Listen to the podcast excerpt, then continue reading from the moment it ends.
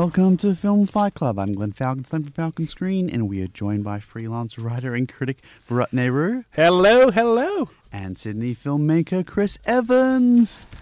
Hello. Now, what is that strange sound? We are shuffling our programs because it is the opening night of the Sydney Film Festival. And we're still still flicking through this thing, trying to figure out a schedule that works, thanks to all these damn clashes. Uh, clashes, because it is our annual Clashes episode. We haven't sorted out our schedules yet, so we are going through day by day and figuring out what we should see, what each other should see, and what you should see. And we will fight about it and figure out what you what is the best thing. And because there are so many films, there are bound to be clashes, so you have to kill some darlings. That's right. And uh, speaking of how many films there are, it's necessitated something unprecedented in Film Fight Club history. Yes, we have. Usually we come to you half an hour a week, sometimes more, with our podcast, which you can download with podcasts everywhere. Every episode is now up on iTunes and Podcaster and all that.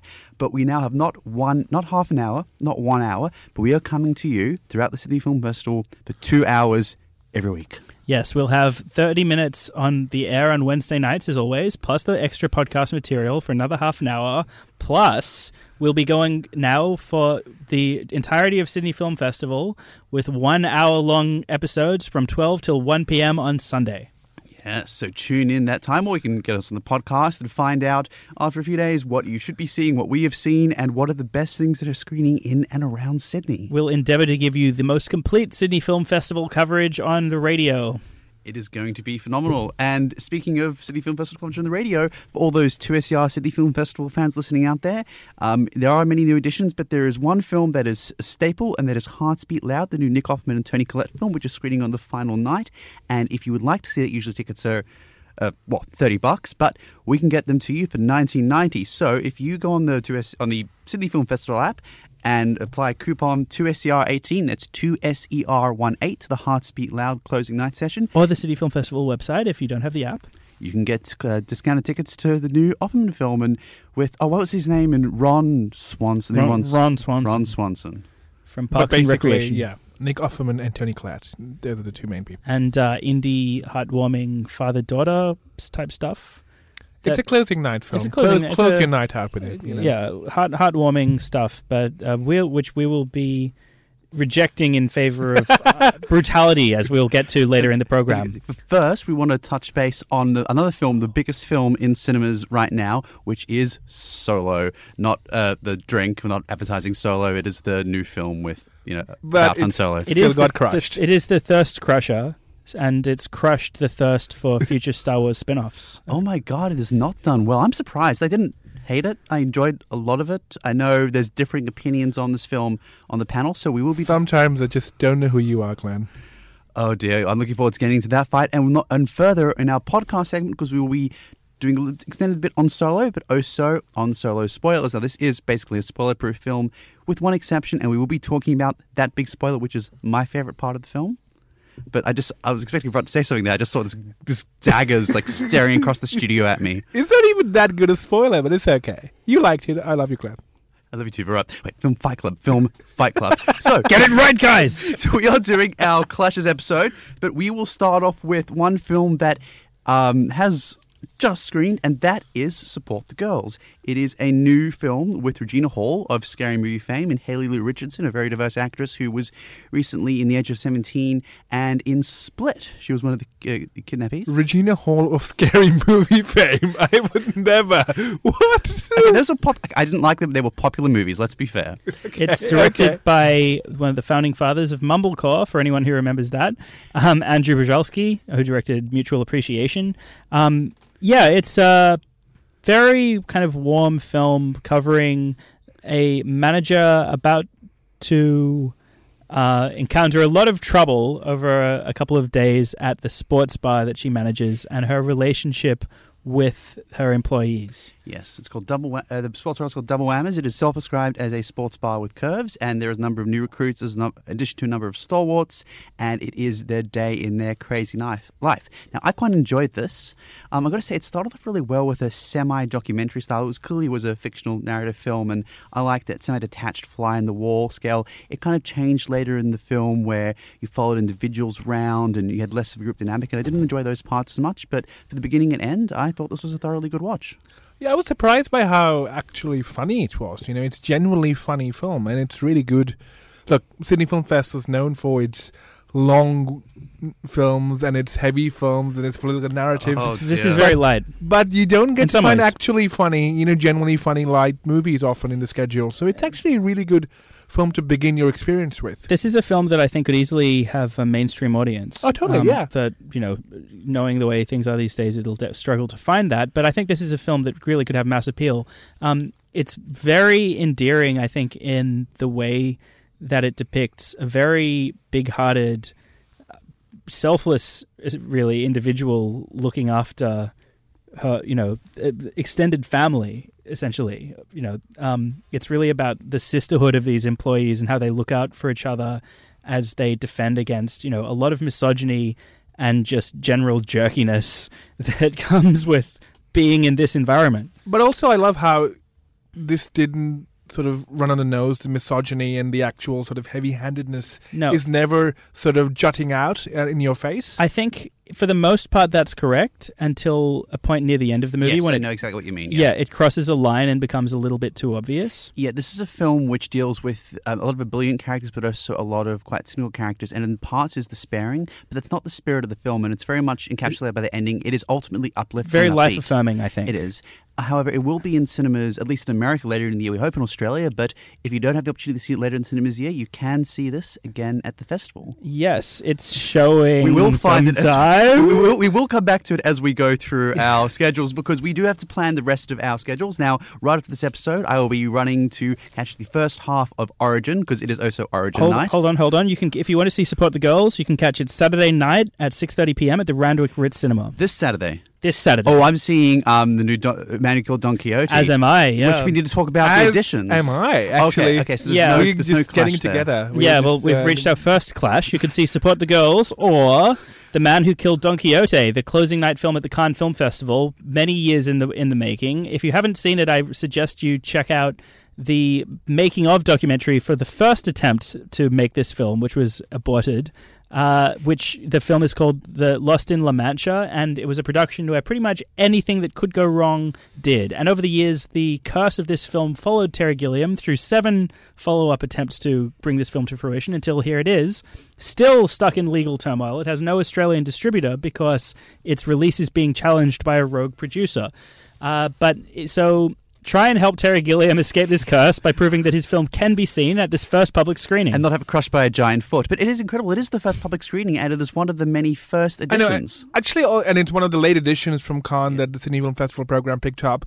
This was one of the films that I definitely. We were talking. Chris and I were talking about this, and Chris was like, "This is the one people should not get picked up." Like, Yeah, he was and like, then not there- even certain. It was that my hope. It was the one I was holding yeah, out for. I thought it might happen uh, initially, but as like closing night film or something, and then when it didn't turn up, I thought, no, they're, they're not going to touch this legal hellhole. But no, They're here it it. is. I'm very They're glad. It. Yeah, All the go, big- go City Film Fest. And all the Big Adam Driver films that are playing at the festival. And there are a number of other editions too. Woman at War. Woman at War and Girl are two two that I think all of us are going to miss, right? Yes, Oh. uh, I was going to see it, but now um, the other clashing with I- three faces that I- I. yeah, I was like Panahi or funny, and I'm like Panahi. To be 'Cause- cl- to be clear, I, I think we'd all like to see those films. It's just gotten to a point where it's incredibly hard. Those two films I'd actually be really keen for, but the late editions um, have messed up our perfectly curated and, and artfully pruned over many days and hours uh, City Film Fest lined up. Yeah, just last week they suddenly dropped eight Uh, must see films into the selection. I think just out of principle, because I mean, I'm seeing all the keep doing Iranian. it, SFF, but I think out of principle, I'm seeing all the Iranian films at the festival on screen. So I'm just doing that. So I'm seeing Three Faces, I'm seeing Pig, I'm seeing No Date, No Signature. So I think it's only fair that I was not going to discount Panahi in there. Well, we'll be seeing Pig and Three Faces, I think, the following week. But for the moment, we are talking about tonight. Um, as I said, I will be seeing the first half of Origin because that is important. But later, I will be seeing Ghost Stories, the new Martin Freeman film. There is each year an excellent selection of horror at the festival. This seems to be no exception. And this is in a three films an anthology series. And I do like anthology horror, so I'm quite entertained by this, and I look forward to catching it. There's actually a lot of interesting stuff on the first night. Um, something that's just already screened uh, and sadly won't be screening again that I'd just like to talk about because I was so surprised and impressed by it is My 20th Century. It's a the debut feature from Ini, uh, Enyedi. Oh god, Uh, I'm Ketty. Enketti, yes, Yes. who directed last year's Sydney Film Fest prize winner on Body and Soul, which is now showing at Dendy Newtown. Um, it, she it was made in the 80s, and I'd never heard of this film, and I was completely surprised by it. It's this. It feels like a lost French New Wave film in some ways. Uh, it, it feels very postmodernist with a lot of tangents. It's a very storybook style, magical realist fable um, that defies easy characterization, but and categorization, but has a very warm kind of it's covering some dark material but has a sense of youthful innocence. It's a film that features scenes like a monkey explaining to the two principal characters at the zoo the story of how it came to be captured or stars in the night sky telepathically communicating with a dog to show it the world and help it escape. It's full of all sorts of craziness um, I really recommend people seek this film out after the festival because it's it's something I'd never heard of that the festival was able to bring to my attention. Well, one, great. Of, one other thing that is screening, I'm actually not seeing it tonight, I'm seeing it on Friday, is Disobedience, the new film with our two favourite Rachels, Rachel Weisz and Rachel McAdams. And it is a Orthodox, Jewish Orthodox LGBT drama taking place in a uh, suburb in North London with, within the Haredi community. And I'm quite curious about it's this one. Uh, directed by Sebastian Lelio, who won the Oscar for Fantastic Woman. Uh, though not my favorite film, but it's it's uh, all right. But I'm looking forward to him redeeming himself with disobedience with our two favorite Rachels, and I think I'm a huge fan of Rachel McAdams. So we um, all are. I, I love Rachel McAdams too. I yeah. think it's about time she got her due in yes. dramatic roles. Yes, so I'm happy that she's gotten this role. But um, yeah, I've I've heard better things about it than a Fantastic Woman, which I pretty much hated. But um, this is coming out in general release on next Thursday, Oh, oh, the during the 14th. festival. During Oh, the festival, I'm pretty sure. Okay. As But- is another film they're showing here, Hardware. So Yeah. sorry, uh, upgrade, upgrade, upgrade. Or, Yeah. or upgrade your hardware. which Yeah. is screening tomorrow night, the new Leigh Whannell film starring Logan Marshall-Green. Now, I caught the invitation a couple of years ago with him. It was quite a good one, and this seems interesting. He plays a person who was um, paralyzed in a home invasion. His wife was killed, and due to some revolutionary program, he is able to not just walking in, but to be incredibly strong and seek vengeance against those who have done him wrong. Hmm. Um, yeah, I, I- I would just yeah advise people that a lot of movies that are playing at the festival, um, see them at the festival if you'd like to. You probably get a, a better atmosphere and a better, bigger crowd. But do be aware if uh, when you're programming your schedule that you know Foxtrot comes out on the 21st of June, Disobedience and Upgrade come out on the 14th. So you know if you'd rather see something that uh, is you know not going to be catching in the cinema screens anytime soon, just keep that in mind.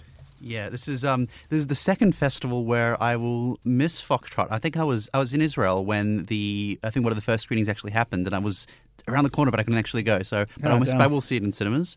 Um, but I, what I will be seeing tomorrow night is the every year there is a quality South African film at the festival. Two years ago it was Necktie Youth, the year before, and the year before it was Cuckold. This year it is number 37. It is a reworking of Rear Window. We've seen a lot of reworkings of Rear Window, but this is one set in a Cape Town township, and I'm quite curious about it. Um, and they've usually picked great ones from the country, so hopefully this is just another. Is that in the 6 p.m. time slot? Uh, Yes, this it is, Yeah, 6 p.m., yes. Going up against Terra Nullius. Oh, no. uh, Oh, a, dear. uh, a video art that you can see for free in Melbourne. So if you're going up that way, just go to ACMI because it's playing on a loop. But what I'm saying is not Terra Nullius. I'm seeing The Venerable W, which is a fantastic documentary about the oh god, the Rohingya crisis actually, and it's not. It's a very harrowing watch, but I am going to brave it because it's really good exploration of evil, and you know, getting heavy quite early on in the fest. There's a lot of heavy films. We seem to pick out the. It's a Sydney Film Festival. You know, you've got to. it's it's all about just punishing your brain. And uh, on that subject, season of the devil on Friday Great night. Great segue. Beautiful, beautiful. Season of the Devil on Friday night. Lav Diaz is back with another black and white four hours, but this time it's an a cappella rock opera. Um, As you do. A cappella harmony. as, as the description in the festival guide says, it's uh, it's based on real events and characters and set in the darkest period of the Marcos dictatorship. So if you're looking for four and a half four hours of suffering in song, um, you know, Lav Diaz is ready to give it to you. I'm sorry. I uh, look. I love Lav Diaz, and I love the woman who left. I was the only person who did not leave that cinema, even though every woman left. Uh, so who knows? The man who stayed. Hey, hey, hey. hey, I'll have you. Okay, we weren't in your session, but I'll have you know that I stayed. Oh, Oh, there we the, go. the man who stayed. As did as as, did as, as will be did the lovely Chanel, who's here with us in the studio tonight. So that is the new Love She's the woman who stayed. So no, so no one. So it doesn't seem like anyone's seeing Terra Nullius. No one's seeing. Um, don't worry, he won't get far on foot. There's two Uh, Joaquin on, on Friday films. night, I'm seeing that on Friday night. I am too. Yeah. Oh, good. Yeah, Friday night, eight thirty. I'm considering catching. Don't worry, he won't get far on foot. Um, on a, l- I think it's playing again Uh, it's Like- next Tuesday. I next think. Tuesday. Yeah. Um, But that's with the shoplifter, so I'm not going to toggle with that because that's a late edition. So I'm going. Oh to yeah, yeah. No, I'm catching shoplifters too. I think there's a there's another time that is playing, but uh, Um, we will we will find it. Uh, we promise it is here. It's a uh, yeah. But why, moving on to the it- long it's weekend. It's coming out. j- Yeah, just to be clear. Oh yes, on, it's, it is on the long weekend, right? It's on Monday at uh, eight. Uh, sorry, six p.m. I might. I'll catch that if I can slot it in. But That's um, right. I'm seeing Oh, Tyrel at the time. I'm, Oh, I'm nice. seeing Tyrel too. This is the Uh. new film from Sebastian Silva, who made um, the wonderful film The Cactus. The Yeah, magic, magic cactus, magic, magic. uh, Crystal Fairy and the Magic Ca- Magical Cactus. Yes, and also Great magic, title. magic, and nasty baby. He's a he's a he's actually a really interesting voice. I think Magical person. He's he's a magical cactus person. And this is a new Michael Cera film reg- with a number of men and one Michael Cera. yeah, he's he was in. Magic Magic as well. Yeah, yeah. From the same director. and Captain Crystal Fairy and the Magical Cactus. right. Yeah, this is getting very confusing. And it is about um, a group of friends, one among them an African American, who joins them, and apparently it He becomes realizes a- he's the only black guy at the frat party. and it Yeah, gets in an look, It. How it was escalates. sold to me was that this was this year's Get Out, and if it's anything like that, I'm on board. Ooh, our favorite But with film. more alcohol. Yeah, I mean, Yeah. I'd either or, on the viewing end or receiving end, it's it's fine. So that's Monday night, but we want to cover Saturday, which is where we're up to next. Um, I will be seeing, uh, starting in the afternoon, with the one of the Irish films that's playing at the festival, and Mother Brings Her Son to Be Shot. This is uh, actually no, I'm friends from the Irish Film Festival going to. This is about a self-policing community in Derry. It's a documentary. I always enjoyed the documentary, so this should be interesting. But I think other people are catching other things. Yeah, well, look, at the same time as A Mother Brings Her Son to Be Shot, there's a film that me and Virat have already seen at Melbourne International Film Festival last year, 24 Frames. It is sold out, as and it is also sold out in its following session next Thursday. But just a hot tip from us seasoned veterans of the festival uh, if you keep your eye out on sold out sessions, people often swap out of So them. 24 framed. It's by Abbas Kiarostami. it's so, his you know. posthumously released final film. And Um, actually, if you watch, if you're going to watch Panahi's Three Faces, Three Faces is pretty much a homage to Kiarostami, so it's going to yeah, be a good double. a- yeah, it at would be a very good double. Um, 24 frames is is a beautiful film. Um, it's animated still photos that Kiarostami took throughout his year, his career, and he's now going gone back to those photos and decided to try and imagine what happened before and after the moment he took those shots. And so it's basically overlaid animation to try and bring to life images, mostly studies in nature.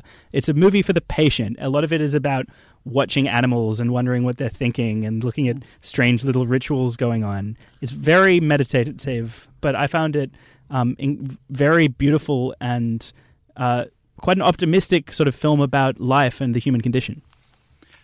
And uh, while following that, I will be seeing The Breadwinner, the, which is screening at the new venue, Hoyts, in Fox Studios. Just picking up on a point Chris said a moment ago, um, it's true. A lot of the films I thought I'd miss out on in previous years. I literally went on the app, saw that little dot that changed from red to orange, grabbed the last ticket. People swap out all the time for sessions. So you think I just did missing- that for two films in the last 24 hours. Yeah, so. do it. I'm, I'm, my first Saturday is very interesting because I'm seeing four films and they're all pretty long. So Yeah. I'm starting with 10 a.m. and Elephant Sitting Still, which is a four-hour. unfinished work. Oh dear. Yeah, So- completed completed by the collaborators of the director, I believe. um, yeah, because, because, he the director committed tragically suicide. committed suicide. yeah, um, it. it's. I've heard a lot of interesting things. I think it's a Chinese sort of social realist film following a lot of people in poverty and crime. I believe. Um, it's it sounds pretty. I pretty don't know about the elephant, but I would be sitting still for those four hours. Sitting, yeah, you'll you'll feel like an elephant from the weight of this four-hour burden. And, and right after, know, I'm running off to the art gallery to ca- catch Ariel, the Akiko Ah, so am I. at the art gallery in New Ah. South Wales. So I, I freed up that session thanks to the wonderful, wonderful recommendation of Mr. Ian Barr, who's always given me great Did he say to go to see Ariel, or he said to see an elephant going still, sitting still? No, he t- for Ariel. So Oh, uh, great. and, Well, uh, Yeah, I'll be I'll be catching Ariel as well. I heard good things. But on the subject of clashes, and then we're going to and an Man Killed Don Quixote we are we are We're all in going to that. afternoon. And but following that, I will be at Piercing, the Naomi So Wasikowski would film. I. Oh, Oh, very look good. It's Look, another, yeah, the it's all band of merry men. us running the from band of Random Marry Grits- Us. running from the Randwick Ritz to the State Theatre. This is going to be marvelous. Yes, this On- is a No, Oh, yeah. event, event cinemas. On the subject of clashes, though, between uh, for some reason all the long films seem to have been paired together in the program. So from 10 a.m. on Saturday, you could choose between the, what we just covered, an elephant sitting still, or the breakout hit of the fest, an Ex Libris, the New York Public Library, all three hours and 20 minutes of it. Honestly, I don't know how this is done so well. It's ridiculous. Yeah, um, there's a, just so you know, a new session of that film has been added since both sessions sold out. I, we believe it's Saturday night. It's and- Saturday. No, it's Saturday afternoon around uh, four o'clock or something. But we're seeing Black Klansman then, so Yeah, not seeing Black not possible. Not But happening. but but it's it's amazing. just a I'm Bulldogs like, match. How is a Frederick Wiseman film the first film to sell out? It's never People like happened. libraries. I know, but Film they festival, un- film festival do crowds they- love libraries. it's a Do they beautiful library. Have been understand? Do they understand it's a Frederick Wiseman film? Do they understand what that Do that they means? understand how long it is? I think people just just were like, I, I like libraries. But- But, but- the but these- libraries still exist, but there is a Beatrice, thing. let's go and see. Are these the I went to a library it was a little while ago. movie. Wait, are these the same people who came to Song to Song thinking it's a Ryan Gosling film and not realizing it's a Terrence Malick Oh film? my That'll God, be good, I love. counted 50. I got a 51 walkouts to this. I would go to Ex Libris just to count the walkouts. I don't think there will be. I think it's uh, people going to know I, what I they're in think for. just, just hold out for a ticket. Somebody will walk out in five minutes and you're going to have their ticket and go in. No, no, I'm sure. I'm sure it'll be very topical. I have been to the library. There's a fascinating building, with some fascinating history, and some actually some tragic history. So I would be very curious as to see how they cover that. Four I'll hours, that, by the way. So people four, four hours. Oh, three hours twenty minutes for Ex Okay. Libris. All Three uh, four hours for uh, an elephant sitting still. And if you're interested in long movies, you can also catch Mektoub My Love Canto Uno, the new film from the three-hour ma- uh, loving director of um, Okay. Blue is the Warmest Color. Uh, From what I've heard, is pretty much just a Mediterranean sex romp. Yeah, I've seen the trailer. It looks like a Mediterranean sex romp. Um, I it's don't only think part I'll- one, by the way. Oh dear. Uno Oh, Canto, part one. how do these people not finish these like three, four hour movies and just have them just extend on going? There was like a five hour one last year which had to be seen in one sitting. How do how and it won the prize. Was this the Arabian Nights? Yes. They split that actually over three three sessions. It wasn't one sitting. No. I, I caught that, and Okay, good. you know what? That really did not deserve the prize. My, my, my favorite my favorite five hour film from uh, last Fair. year or the year before was Happy Hour, Yeah, well, the well, Hamaguchi, well, Right, right, which right. was my favorite five hour film, and it's great. I just got the Blu-ray. Actually Oh, nice. Nice. Nice. So yeah, So nice, nice. So moving from Amazon on Japan. to Sunday, I'm seeing kicking off the day with Three Identical Strangers, the f- documentary about three young men who were separated at birth and reunited who are completely identical. Look, I'm, it uh, it might be good. Is all that I'm saying. All I've I'm saying is that seen I might might actually have seen it and think it's good. Uh, Int- yeah, interesting. it's it's, it's uh, But we'll discuss that when we're allowed to on Sunday, right? yeah. On, on Su- because we will be discussing this in some detail on Sunday, and our session from 12 to 1 p.m. I just don't want you to- to get your heart broken, Glenn, because I Oh. think it might be. I, I can't. I, I, there's going to be a lot of heartbreak throughout this festival. Except that's why I'm seeing hearts beat loud at the end because my heart will beat loud. How does it go on? heart will go on. Even after being broken, we'll still beat loud. Ah, Celine Dion. Shattered See, seeing her in. August. Um, but next, I will be seeing The Miseducation of Cameron Post, the film about a young teen who is sent to a gay conversion camp. Yeah, no. No? Yeah, No? yeah. No, no? Yeah, no. So this, this is one of the ones that sold out, uh, or is selling out pretty quickly. I know, but it just looks all right, which is It's kind of it's like out in August, right? Like I usually try to avoid unless I've got time to see it. I avoid the movies that are coming out soon because I like to. Uh, Is it be- still Sunday? This is still Sunday. We're talking about Sunday. We're up to Sunday afternoon. Yeah, I'm, I'm catching the uh, Sakamoto Coda, uh, the Ryuichi portrait of the Sakamoto, Ox- yeah. yeah, Oscar winner he's a, he's a he's a great he's a honestly much more significant composer than a lot of people are. I. I, I do agree. and, super uh, super influential. Um, and then Touch Me Not, which is the Golden Bear Golden winner. Bear winner, uh, and very divisive apparently. and uh, a a film I feel like is probably going to be easy to get into. What? Why? Ooh. I feel like people aren't buying tickets to this one. Yeah, why? Right. uh, yeah, because weird to me because I a, was like a lot of Golden Berlinale winners actually, winner, even, even? Mug, which I'm seeing is also not selling. out. Maybe people just not in the Berlin oh crowd. yes, we're seeing Mug on. I might be seeing Mug on Friday. Right. On- It's so hard to predict what people are going to go for at this. and Mug is really, really interesting from what I've heard. It's really funny, and if you like absurdist cinema, Transit. Well, there's two Transit. Polish films. Yes, I will be seeing Transit. That is from the same Christian director as Petzold. He did Phoenix and Phoenix. Barbara, which Oh, are both both really fantastic Phoenix films. just Vertigo, but set in the I'm Second waiting World for War. It MIFF was good. to see Transit. To have, uh, so That's- that's why there's MIFF. You know, so if you miss out on something, you can come to Melbourne. Not for everything. Not everyone has, you know, the ability to take out three weeks of their life to cover ev- all of MIFF like Virat does. What is Wow. he doing with your life? Oh, I oh, mean, oh, so, honestly. you know, Victoria, they play AFL there. I don't understand it. And Origin tonight. Um, but uh, but also, but also, weird segue. well, it's true. But it's it's the first game. And the origin of the of Sydney Film Festival because it's the first night. yes, that's that's exactly exact- what I meant. that's what you were exactly talking what I meant. Yeah, Yeah, yeah, yeah. The absolutely. state of Sydney Film Yeah, Festival. we like sport too. And we- and we on Sunday night too, we'll be seeing Searching, the new film with John Cho, and it is all taking place in front of a computer screen. We're seeing more of these films social media focused. Oh, there's Chris. I his feel like it's a gimmick. It's been done already. There, there was look. I wish I could name it, but there was a great short film I watched, which was all set on a computer screen. that Wasn't that one of. with uh, Sasha Grey all, there? all the That teens were killing, getting killed. It was a Well, there was that, but there was a, a short film before that, which was just sort of about porn damaging a relationship, and it, it was short and sweet in like 15 minutes, all taking Uh. place on a on a computer screen. It was fantastic, and that but that was like six or Wasn't seven years Tangerine ago. you shot know? on an iPhone? It was shot on an iPhone, but it was shot around an LA suburb, which is very Yeah, and it's- it was a it's not good the same film. thing. So, Yeah, so you know, I, I, think that was a I'm gimmick. still I think that was searching a, for a good film around computer screens.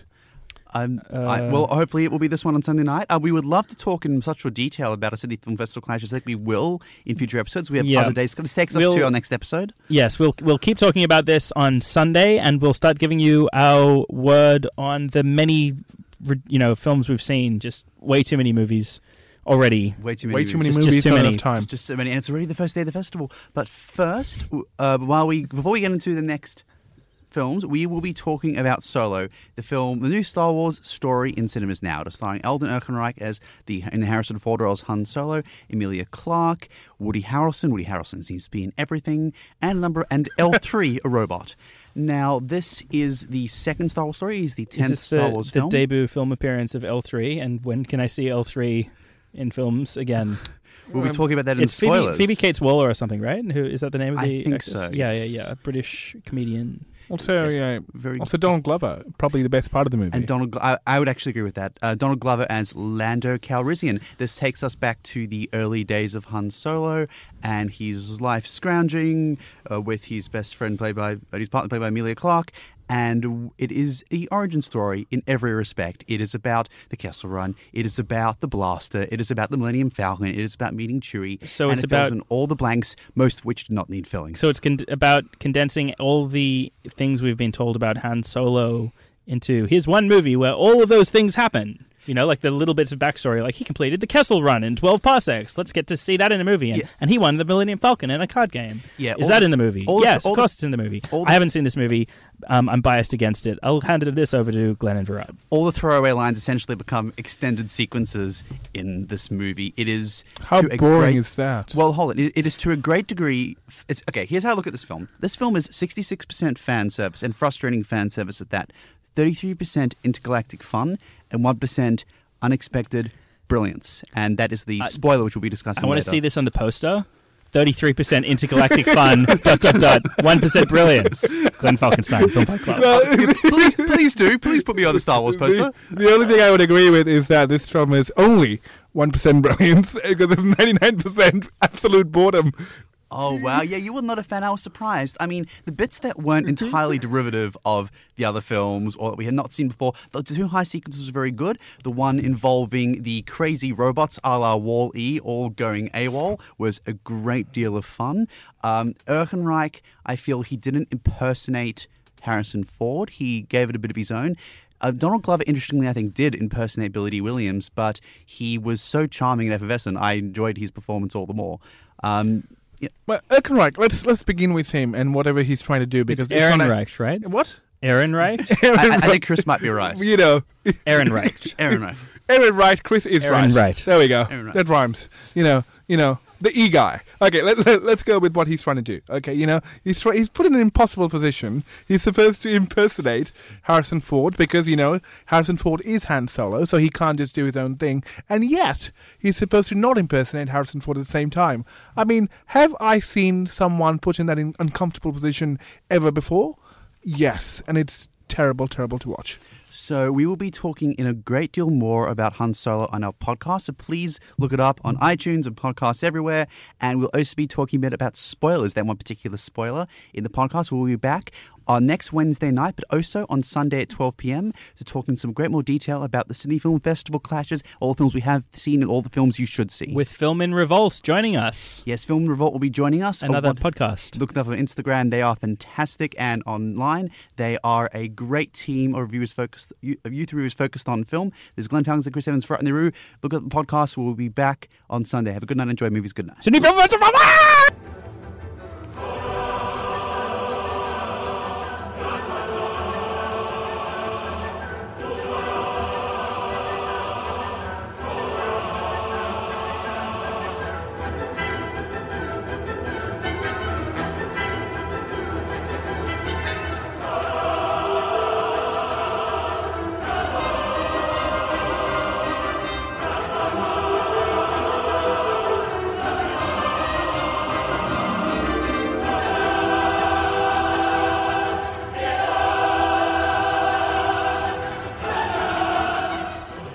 I love that music. Say what you want about the Phantom Menace, but it has the best score and the best fight sequence of the entire saga. I can rewatch that sequence. I remember watching it in 1999. I could rewatch it endlessly. I reckon. endlessly. I reckon that the fight at the end of Empire Strikes Back still has more weight to it. Like, that's really nicely staged. It might, might not be as as amazingly choreographed as what you have in. No, I'll, I'll give this one to. Glenn because I feel like we have a lot to disagree about in the coming few minutes. All right, so you're going to give a uh, a sympathy sympathy referee. No, I, I would Uh, say he's uh, decision. he's earned it. You know, he's like this is a yellow card. Oh, a yellow card. Oh, the, Yellow like the can solo. Oh, yeah. Wow. Uh, Y- or yellow card like the World Cup. That's what we haven't talked about. And there's a lot of clashes in the World Cup next week too. Um, the Black Klansman comes. We'll finish Black Klansman at the beginning of the Australia French game. So that is yeah. Wow. What a what And bad then I'll be timing. watching Wild Pear Wild Tree, Pear Tree. like normal person. But it's also the no, no, normal. Hang on, normal people watch three-hour Nuri Bilge Chelan films. oh, totally. I mean, if you're not watching a Nuri Bilge Ceylan film, I don't know who you are. So normal people will be watching the Australia Island match, which is the second of the three, followed by the South Africa England match later that morning. We, we uh, got lost in the virtual reality at the hub, and now we live in a virtual reality where people are obsessed No, with act- long actually- literary art films. I, I, I love that Saturday. That's one of my favorite Saturdays uh, that's coming because I'm seeing five films all back to back at the State Theatre. yeah, I'm Oh, seeing no. Starting with stupid amount of movies. Leave No Trace. Then I'm watching The Heiresses. Then I'm watching Manto. Then I'm watching Black Klansman. Look- and then finally Wild Pie Tree. I've done four at the State Theatre. I couldn't do five. I've done, yeah, I think four is the maximum I'm doing on any day at this fest. But, We don't. We don't want to overdo it. but yeah, the thing is, um, as we'll Stretch to the limit. as I'm sure we'll talk about in future episodes during this festival, one of the biggest problems is that a movie that might normally be like the highlight of your day, you just forget about instantly because the quality has to be really good to stick in your mind when you're just watching film after film after film. In many ways, it's not the ideal way to watch these films, but like we love the festive atmosphere and we love the opportunity to see these films in the cinema. So what can you do? film after film after Bring film. on the madness. Bring on the madness. We'll be bringing on the madness in the coming weeks. But for, as promised, we are talking about Solo. So we will be talking spoilers in a few minutes. We will warn Does he get spoiler. Does we he will get, warn you. Does he get frozen in carbonite at the end? No. Or did he get caught up in a lead fridge? I feel like I feel like that would be ama- that would be good. Like imagine if it ended with like he runs into uh, a lead fridge and then the- it, it accidentally turns out to be a carbonite freezer. Virat, I, I'm going to give it to you. That is the best call I've ever heard. Be, and it gets shot out into space. Thank you. That's oh, th- sorry. The levels of which that works. That's just marvelous. Oh my god, I couldn't even argue anymore. I'm, I'm done. I'm out. I, no, I feel like every they should make a franchise of solo movies that always ends with him getting frozen in carbonite, and then, and then the next one is like, will he will he get thawed? but then it's Probably, but but, it's, it's gonna you be know, like Last Jedi where your money. It's It's gonna be like Last Jedi, where you know Finn just wakes up and it's like, what's gonna happen to him? He just woke up. We can't figure out what to do. We're just gonna wake him up. It's gonna be like that. It's gonna be no, you know. I, I, granted, there was no real plan at the beginning of Return of the Jedi, but there's gonna be no one to come in and rescue him, and it's just gonna be silly. Uh, to, to come in and rescue uh, Alden Ehrenreich. Alden Ehrenreich. Alden David Ehrlich. Oh, the second reference to David Ehrlich Ehrlich on this program. He's been when, doing. when was the first one? There, there, there was, I think, there was some review from uh, maybe Cannes last year or He- something. Okay, so for anyone who doesn't know, he's a Twitter celebrity slash so, okay, sometimes film critic, mostly Twitter celebrity. He's the senior critic at IndieWire. yes, but So- he's mostly a Twitter celebrity I think that's fair. So we are Is talking. that a thing? Twitter celebrities are they real? in in film Twitter. Yes. oh, oh yeah. Oh, okay. oh, t- totally a thing. Yeah, film. I, I might be one after like Sydney Film Festival gets over because I get to introduce a film this year. yes. Oh, we didn't get to talk about that. Yes, right. Oh yeah, yeah, Virat Nehru. We have to introduce talk about this on the Sunday episode, right? Yes, so we that do. the people who don't listen to this podcast will know. Yes, we will. But very briefly, right then we'll get into solo. Oh yeah, sure. Virat will be introducing Meshampa. Ver- uh, Chris will introduce Veron introducing the shampoo. Yeah. Well, there was a, there was a Virat just said yeah, sure, and then I, I didn't not. realize I was supposed to do my own spiel. It's so weird. That's fine. We, we, we will see. He'll be doing introducing Alden two sessions Ehrenspiel. and and doing two Q and A's. Well done, Veron. It's going to be very exciting. Uh, we'll be at the second one on the Sunday, so no fighting over the session because I know where I am. I haven't even paid you for this. This is amazing. I love you. I, I, lo- stop telling you you love it. This is Film Fight Club. No, Film no, no, Fight y- Club. say it again. What? The the, the thing you said to Glenn. Oh, uh, I haven't even paid you yet. No, the, and the next bit. I love you. I know. Which I'm out. segues us to segues us to Solo. So this film is not doing so well at the box office, and I am a little surprised. Serious, serious face, serious face. I'm a little surprised because there is a lot this film has going for it.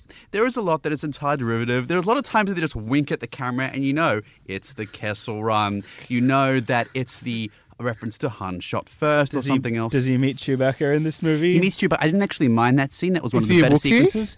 Uh, Chewbacca is a Wookiee. We know Alden how old, Ehrenreich is a Wookiee. we know how old Chewbacca is now too, which is interesting. And Chewbacca, Chewie, Chewie's still the heart and soul of Star Wars. And I've got to say, the one non-derivative reference, the the, the scene in A New Hope where Han goes, "Don't get cocky, kid." There is a sly reference to it in this. It is the one reference that is not overblown and overdone and shoved in your face, which I appreciated.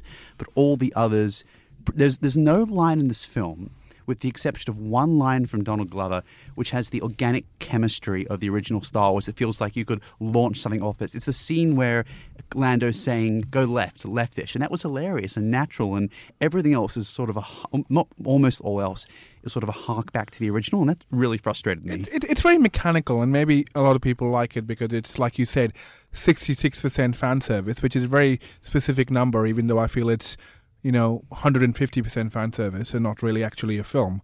You know, there's parts of it which just feel very hard. If- Trying to be an organic film, it's very difficult to actually put it together. So if it's not a film, what is it? Oh, God, it's it's all a dream. It's A commercial or Ah, a uh, no, because that would be a Terrence Malick thing, and it would be too beyond Ooh. a lot of people's expectations. But what it is, and that's the annoying thing, it's a prequel. It's a fait accompli. We learn nothing new about Han Solo. We simply get to the point where we can essentially move into the story, the main story that is A New Hope. Most importantly, what is Emilia Clarke doing in this movie? Okay, Emilia Clarke is my Or like bi- in any movie? all right, she is my biggest and pretty much only bugbear about Game of Thrones. Tamsin Merchant, who was supposed originally cast as Daenerys Targaryen, would have been ideal in the role. Emilia Clarke is not a great actress. She has some range. She is interesting in some films. In she does not have the gravitas to carry off Daenerys, and she does not have the gravitas to carry off what is the, char- the, the character in this film, which probably has the most defined and largest arc. She was pretty embarrassingly boring in the last Terminator movie. And I mean, yeah, it was a bad movie, but I mean, She she was was, even boring bad. in Me Before You, which also had like the best kind of sappiness to go for her. Like, you know, you have a person who's going to die for you, and you still made it incredibly boring. How amazing is that? But you know who was good in this film, and he's in the two of the biggest films, two biggest films this month. Paul Bettany as the villain. He was interesting. He was engaging. He was Is he intriguing. the villain? Is he? I don't know. Uh, Well, this is what we get to. Are we ready to talk about the spoiler? Are we? Are we ready to get into I that? want, I want to hear more of why Virat hated this movie. Actually, fair, yeah, before, Virat, you, before yeah. you get to Fair. spoilers. okay. Uh, Well, I hated it because Han Solo dies at the end. no. yeah, yeah. Yeah. Okay. There, there are a few reasons. Firstly, around like what is the point of this movie? Like honestly, what is the point? It doesn't tell you anything new, as Chris alluded to already. But also, it's purely, purely a product. It's a cash cow product in the worst way possible. It's not even pretending to be anything else. I mean, at least try to fool me. You know, at least make that much effort. You know, and it's not even trying that. Marvel, Marvel are getting pretty good at trying And- to fool and, us you know, that we're not just watching exactly. I'm so brand angry at extensions, Marvel, right? Like but they're, at they're least- doing, yeah, Yeah, at least they okay. try. You know, try to put wool on, over my eyes. And, you know, I'm doing some kind of thing, some kind of mumbo story jumbo, movie with timey wimey with stuff. stakes. Oh, Doctor Who Star Wars crossover. No, we're not going there. Right. No, no, but also, but also, like you know, as as as a Star Wars nerd, it's it's solely solely derivative in the sense of not everything is mechanical. All the characters are just sort of like mumble coring their lines, it's phoning it in, or as Lando would say, they're just charming it in, and you know, Alden, whatever, E. Elden per- Echen. Let's call him Elden Ehrenreich. It's probably the correct pronunciation. Yes, that's correct. Uh, he's put in the impossible position of trying to embody much of Han Solo, who's inevitably linked with Harrison Ford. Yeah, look, and yet be his own person. It's an impossible situation to an- be in. anecdotal evidence um, a few, uh, about why is this movie bombing. Um, I heard people talking at a party a, a few days ago, and they were saying, you know, like, why did they try and make a, a Han Solo movie without Harrison Ford? Yeah, make Knights of the Old Republic. Make anything else Star Wars. I'm surprised there yeah, was. Yeah. like the the to the general public, as Virat was alluding to, um, Han Solo is not a character people love because he's Han Solo, but because he embodies the swagger of 1977 to 1983 Harrison Ford. That the charisma of him in the in the it's very era. specific timeline. Yeah, well, No, it's, it's the fair, era. it's fair, it's the fair. I era when he was playing Indiana Jones as well. People just you And he know had a great butt at that time, like honestly, like beautiful derriere. People, Sure. yeah, pe- okay. People like the beautiful derriere and rugged, rough and tumble. And Deckard and all the stuff he was coming Yeah, out with then. exactly. Was- People love those kinds of. Characters. He, He was was the biggest movie star. He was the biggest That's movie star in the world then. and he had so much charisma. It's before he became permanently grumpy and only recently recovered. He hasn't made a good film in. I didn't mind The Force Awakens. Yeah. He hasn't made a good film in quite a long time, I'd say. Shots fired against Blade Runner. Oh, oh, excuse me. Okay, Blade Runner. Okay, fair, Blade Runner. But I'm actually glad he didn't uh, have a cameo in this. He didn't revisit his old role. I don't think that's a spoiler. And I appreciate that because same way in Ed Sheeran later season of Game of Thrones, it would have taken you out, even more so, out of what is Wait, already if a Harrison very Ford ironic was in the film. movie. Yeah, I- That would have been really. that, Yeah, would- how it does would- that it even work? In a cameo or something. Continuing on with my annoyingness with this entire He says, "Good luck, kid. You're going to need it." To Eldon Ehrenreich, and the audience is just confused. Yeah, I'm like, I, I'm sure. Okay, and then he gets frozen in carbonite.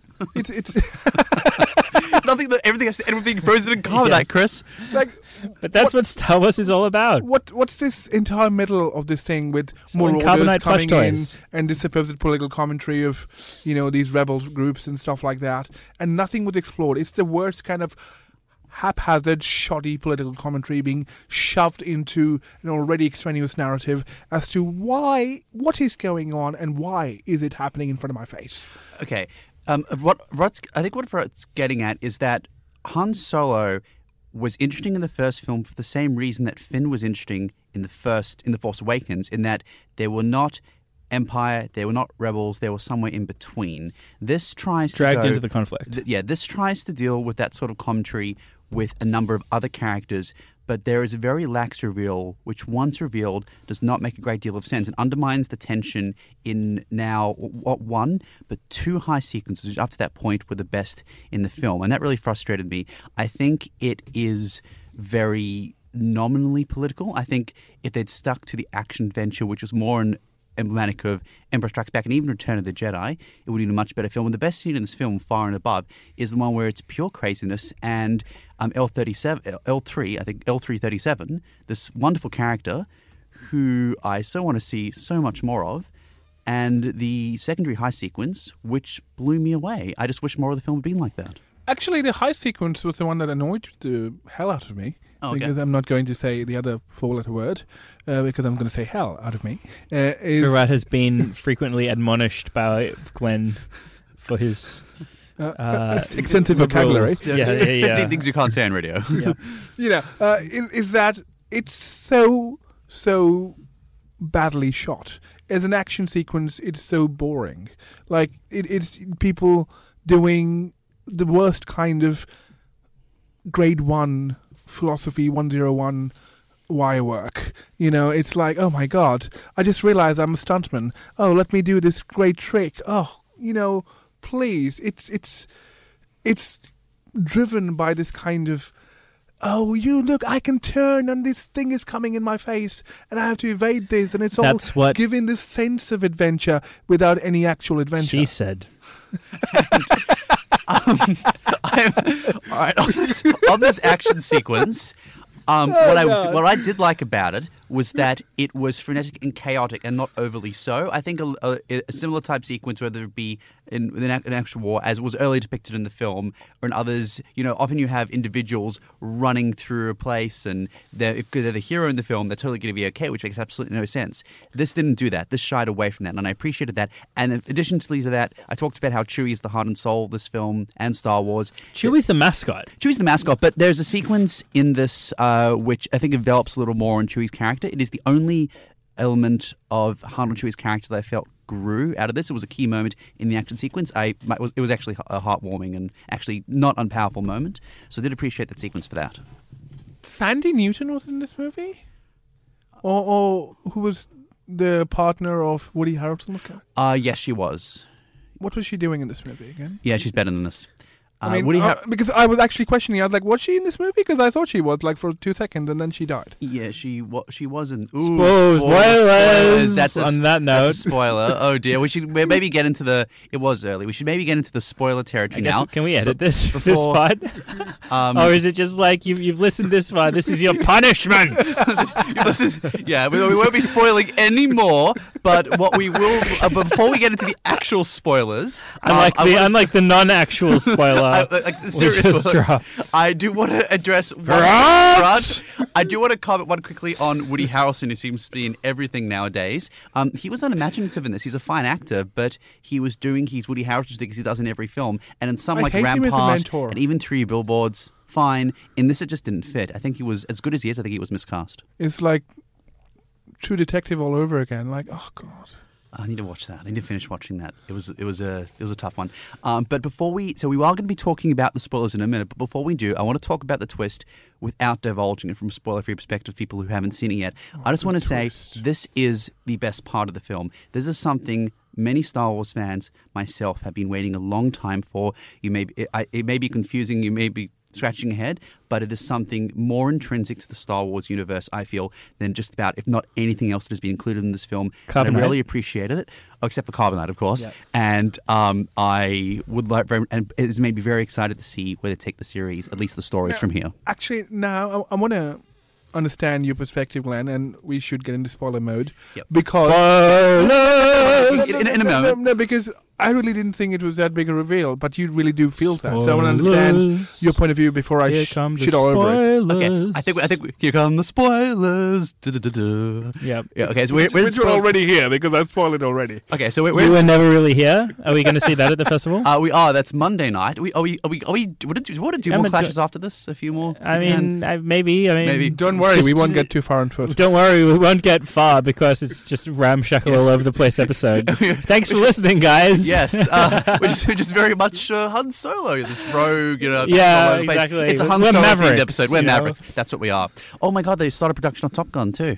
Maverick. Yeah, they Yeah. did. Um, Um, Don't so I mean- ruin everything which is already ruined. So we are getting distracted. Um, we're getting into spoiler territory in five, four, three, two, one. Okay, so, spoilers. so first of all, Thandie Newton dies.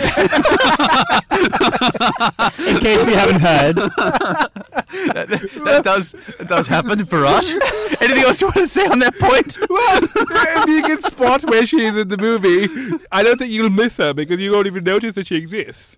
And No, you're I- like, you know, oh, she died. Like, who died? Who- What? Yeah, like, I completely forgot she was in this movie, but I want to talk about. See? yeah, seriously, it, was, it wasn't that great. so I guess it's not really a spoiler, is it? If anything, it's it's like it's an improvement. No. oh dear, wow. But there is one big spoiler, and guys, ready for it? Darth Maul. Darth Maul is in this movie. Oh, wait, you already knew this. uh, Yeah, I, I- I heard the spoilers already. Okay. Um, Wait, who is he? Darth, exactly. Okay, Darth Maul is the best thing, not just about the Phantom Menace, but about the prequel trilogy. That I cannot believe Is he they the killed one who wears that Halloween mask? No, it's tattoos. He um, all right. yeah, Darth Maul is from the same planet as the Rancor in Return of the Jedi, and, and, from the, character, same same mind of Boba Fett and other mascot characters who aren't actually that interesting. Uh, Boba, actually, I, w- I'm with you on Boba Fett. I did not care for the Fett man. You know that they're trying to. And, But well, like, why is this a big reveal? I've still not understood this. Okay, explain so- it to me. all right. educate my minion mind. So in the Star Minion Wars mind. what? expanded universe and in the cartoons Expand my and in the mind, books, whatever. yes, I'll expand your mind with the expanded universe. In it, and, um, and it's mi- it's minor stuff here for those who haven't read the books or seen the cartoon series. Darth Maul survives the events of the Phantom Menace, um, gets robot legs. He was starts- cut in half and then fell down a, an endless shaft. Like see, he'd fallen so far down that he becomes a dot that you can't see anymore. I, I think he. How does he meant to have survived that? But the there was power a- of fans there brought a- him back. There was a lead fridge it's hiding the in same the mouth as of how it's the same as in the expanded. Basically, if you if you look cool, you've got to get out of jail. Yeah, he took the lead fridge and flew out of the exploding spaceship. But yeah, Carbonite. yeah, carbonite. Um, there's a if you look cool, you get a get out of jail card in the Star Wars expanded Pretty universe plausible. because Boba Fett also clearly was implied to have died, but people thought that Boba Fett looked like a badass. He he actually um, was totally lame, as we've just established. Yeah, but it wasn't that great. for whatever reason, there's there's desire for more Boba Fett stories. So people said, "Oh, actually, he escaped from the Rancor." Well, I don't know. I don't know what happened to Darth Maul. Wasn't it- that maybe the he- sto- uh, this theory that. Boba Fett is actually like a Sith Lord and something? And I, I haven't heard that, but the thing is, look, Darth Maul is from this Rancor planet, so he's obviously incredibly, incredibly tough. He made it out, started this Crimson Dawn, and begins to hunt down Obi Wan Kenobi and a bunch of old enemies. Yeah, this is Darth Maul. He is not just the coolest character in the Phantom Menace, but he's the coolest character in the expanded universe. I'm so glad he is still alive in non-film form, and now finally he is back and maybe getting the treatment he deserves after he's very callous and very unfair short end in Phantom Menace at the hands of Obi Wan. He wasn't a character. He was a great. So wait, wasn't wait, a character. no, no, he was the wait. best character. wait, hang on, explain this to me. Crimson Dawn is already existing in this movie. Um, uh, Darth Maul apparently sets them up in the expanded universe. No, no, not the expanded in this solo movie. This solo. Yes, they're an Han established Solo group. solo movie. They're a very established group, and that was the whole thing. Emilia So, Clarke's character yeah. reports to Paul Bettany's character, Paul Bet- Vos, and Yeah, Vos and they reports all to Darth they Maul. all serve the Sith and Crimson Dawn. Yes. Yeah, and Darth Maul established it, and and so Well, what? at least they had a significant role in it. Yeah. yeah. and then what do they do later on? They hunt down Obi Wan Kenobi. Or Crimson Dawn does. I, I don't know if they hunt down Obi Wan Kenobi. I, I don't certainly don't want to So you- spoil that, but he suddenly becomes obsessed with him, which may very well be the and subject Darth of a future becomes film. obsessed with well, him. look, so- they're trying to make uh, if the box office failure of this film hasn't cancelled them these plans. Uh, the plan is that Disney's going to make a Obi Wan Kenobi solo film, not with Han Solo, as well as a wait for it Boba Fett s- uh, spin-off movie. But here's what's exciting: Ewan McGregor is now the right age to portray Obi Wan at this stage yeah, in it's the timeline. perfect. And Ewan McGregor as Obi Wan was one of the best things about the prequels, and I think Yeah. I think one of the only things about that the Star Wars fans wouldn't mind seeing brought back. Yeah. Um, and Jimmy Smits was fine in Rogue One, but this would be much more enticing, much better. So I appreciated this twist. Um, I, I, Wait, why I- is this a twist? Uh, bringing Darth Maul back when everyone thought he was dead. That's a twist. But nobody dies in Star Wars. Everyone can die and come back whenever they want And to. so- well, as Well- Force ghosts, but no, I think death, death, death is a thing in Star Wars. That Is is it definitely though? Qui Gon. Yeah, People Qui Gon people dies. just- Qui-Gon We're died. gonna spoil a Um, lot of Star Wars films Yeah. here. Yeah, People um, just Han disappear in Solo dust, is not coming thought. back. Han Solo's not. Oh my god, that was sad. Yeah, he It was good. It was well. It was well executed. It's so predictable, but like No, well, he- well, oh, done he- enough that even I- though you know I it's going to happen, he was it still definitely well works. executed. I he was executed. Well, I, I actually take a different view on this. I mean, if you look carefully at that clip in The Force Awakens, we never actually see who handled the lightsaber. So they could very well come back for another reveal at a later point. No? Could be a Uh, thing? I doubt it. I mean, honestly, there's fanboying, and then there's Not showing whatever the. you're doing. I think not showing A the New Hope. Lightsaber. I think not showing the lightsaber is just there for the dramatic effect of you know you really they can't kill a Han Solo. Surely he's going to make it through this. Nope, nope. Mm. Well, It's a good good scene though. I mean, Adam Driver drove that thing through. oh. Uh, And Harrison wait, wait, Ford's uh, the theme of tonight, we come back, Adam Driver. chest. So I did appreciate that twist. Um, that He really drives the show. He drives the show, and he was the best thing in the last two actual Star Wars saga films. I wish he was in this one. He would have made it a lot better. That is Solo. It is in cinemas now and for the foreseeable future. Um, maybe check something out at the Sydney Film Festival rather than seeing Solo. Like, Uh, if you've already seen Solo, do tell us how terrible it was, so we can appreciate the communal experience of appreciating how terrible it was. But making a wider point about this, I mean, The Last Jedi was criticized for taking risks and going outside the box. I didn't. I didn't like The Last Jedi in respect, not in those respects, but in other respects. I like it. and I it know, too, yeah. But the, the thing is, S- Solo, at least in the very tumultuous uh, production, has been widely viewed and certainly fairly so following its release as a film that is playing it very safe and is trying to get that basic box office draw. But now it's showing that people are not actually in favor of that. People want risks. And like, part of me wants to see the Phil Lord and Chris Miller version of this, which would have been a lot of fun. Ace Yeah. Ventura in space. Yeah. I, I think that Because was Ron Howard is rumor, really. I can't. I can't imagine that it was actually that extreme. I, I can't imagine it either. I mean, And I isn't Han Solo's like the spirit? It's supposed to be adventurous and fun and carefree and laid back, which is all Phil Lord and Chris Miller. Well, it anyway, gets- What Yeah, gets, yeah, yeah. What gets me is Ron Howard is credited as the director of this, but he only came into the end. I mean, Phil Lord and Chris Yeah, Miller, well- they're, they're what, like advisors on the, in the credits? Look, they. I, I think Ron Howard directed seventy plus percent of the film, they, which is um, Wow. made this a very expensive production because it meant um, a delayed start for the special effects. Yeah, they probably won't recoup that money based on No, they're takes. definitely not going to So look- recoup that money. But I think ultimately this film shows us that we want risk, and even if it doesn't always pay off, we will take it where we can get it. I didn't like all. I didn't. There was one risk I did not appreciate in the Last Jedi, but I appreciate most of them, and I appreciate most of all that they took. What them. was that risk? We're at the spoiler stage. Ever, if you're here, you know we're about to spoil the Last Jedi, which you've probably already seen. Um, well, the there, last spoiler. there were there were a couple of things. It was the Admiral Holdo character, uh, which I felt was a bit of a non, which I felt could have just the, the role and the function could have just as well been played by Admiral Ackbar, who deserved a more fitting end, and also the sequence the completely tonally inconsistent inconsistent with his character at the end with Finn when he stormed the uh, Death Blaster or whatever it was for the, with the Death Star tech. When a few minutes ago he actually wanted to run away for the whole thing, it didn't make a lot of sense to me.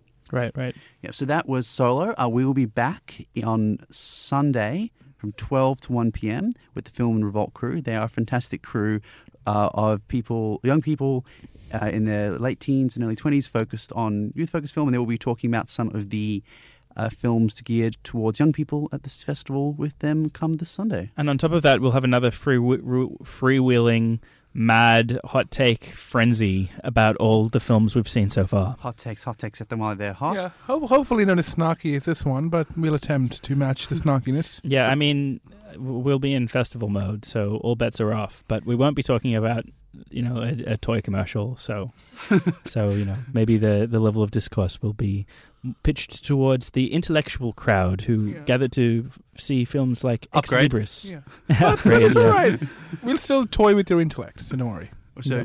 tune in for 12 to 1 to hear us toy and toy through intellects. This has been Glenn Falkenstein, Chris Evans, and Virat Nehru. Enjoy The movies. Toy Intellects. The that Toy can be our band name. Toy intellects.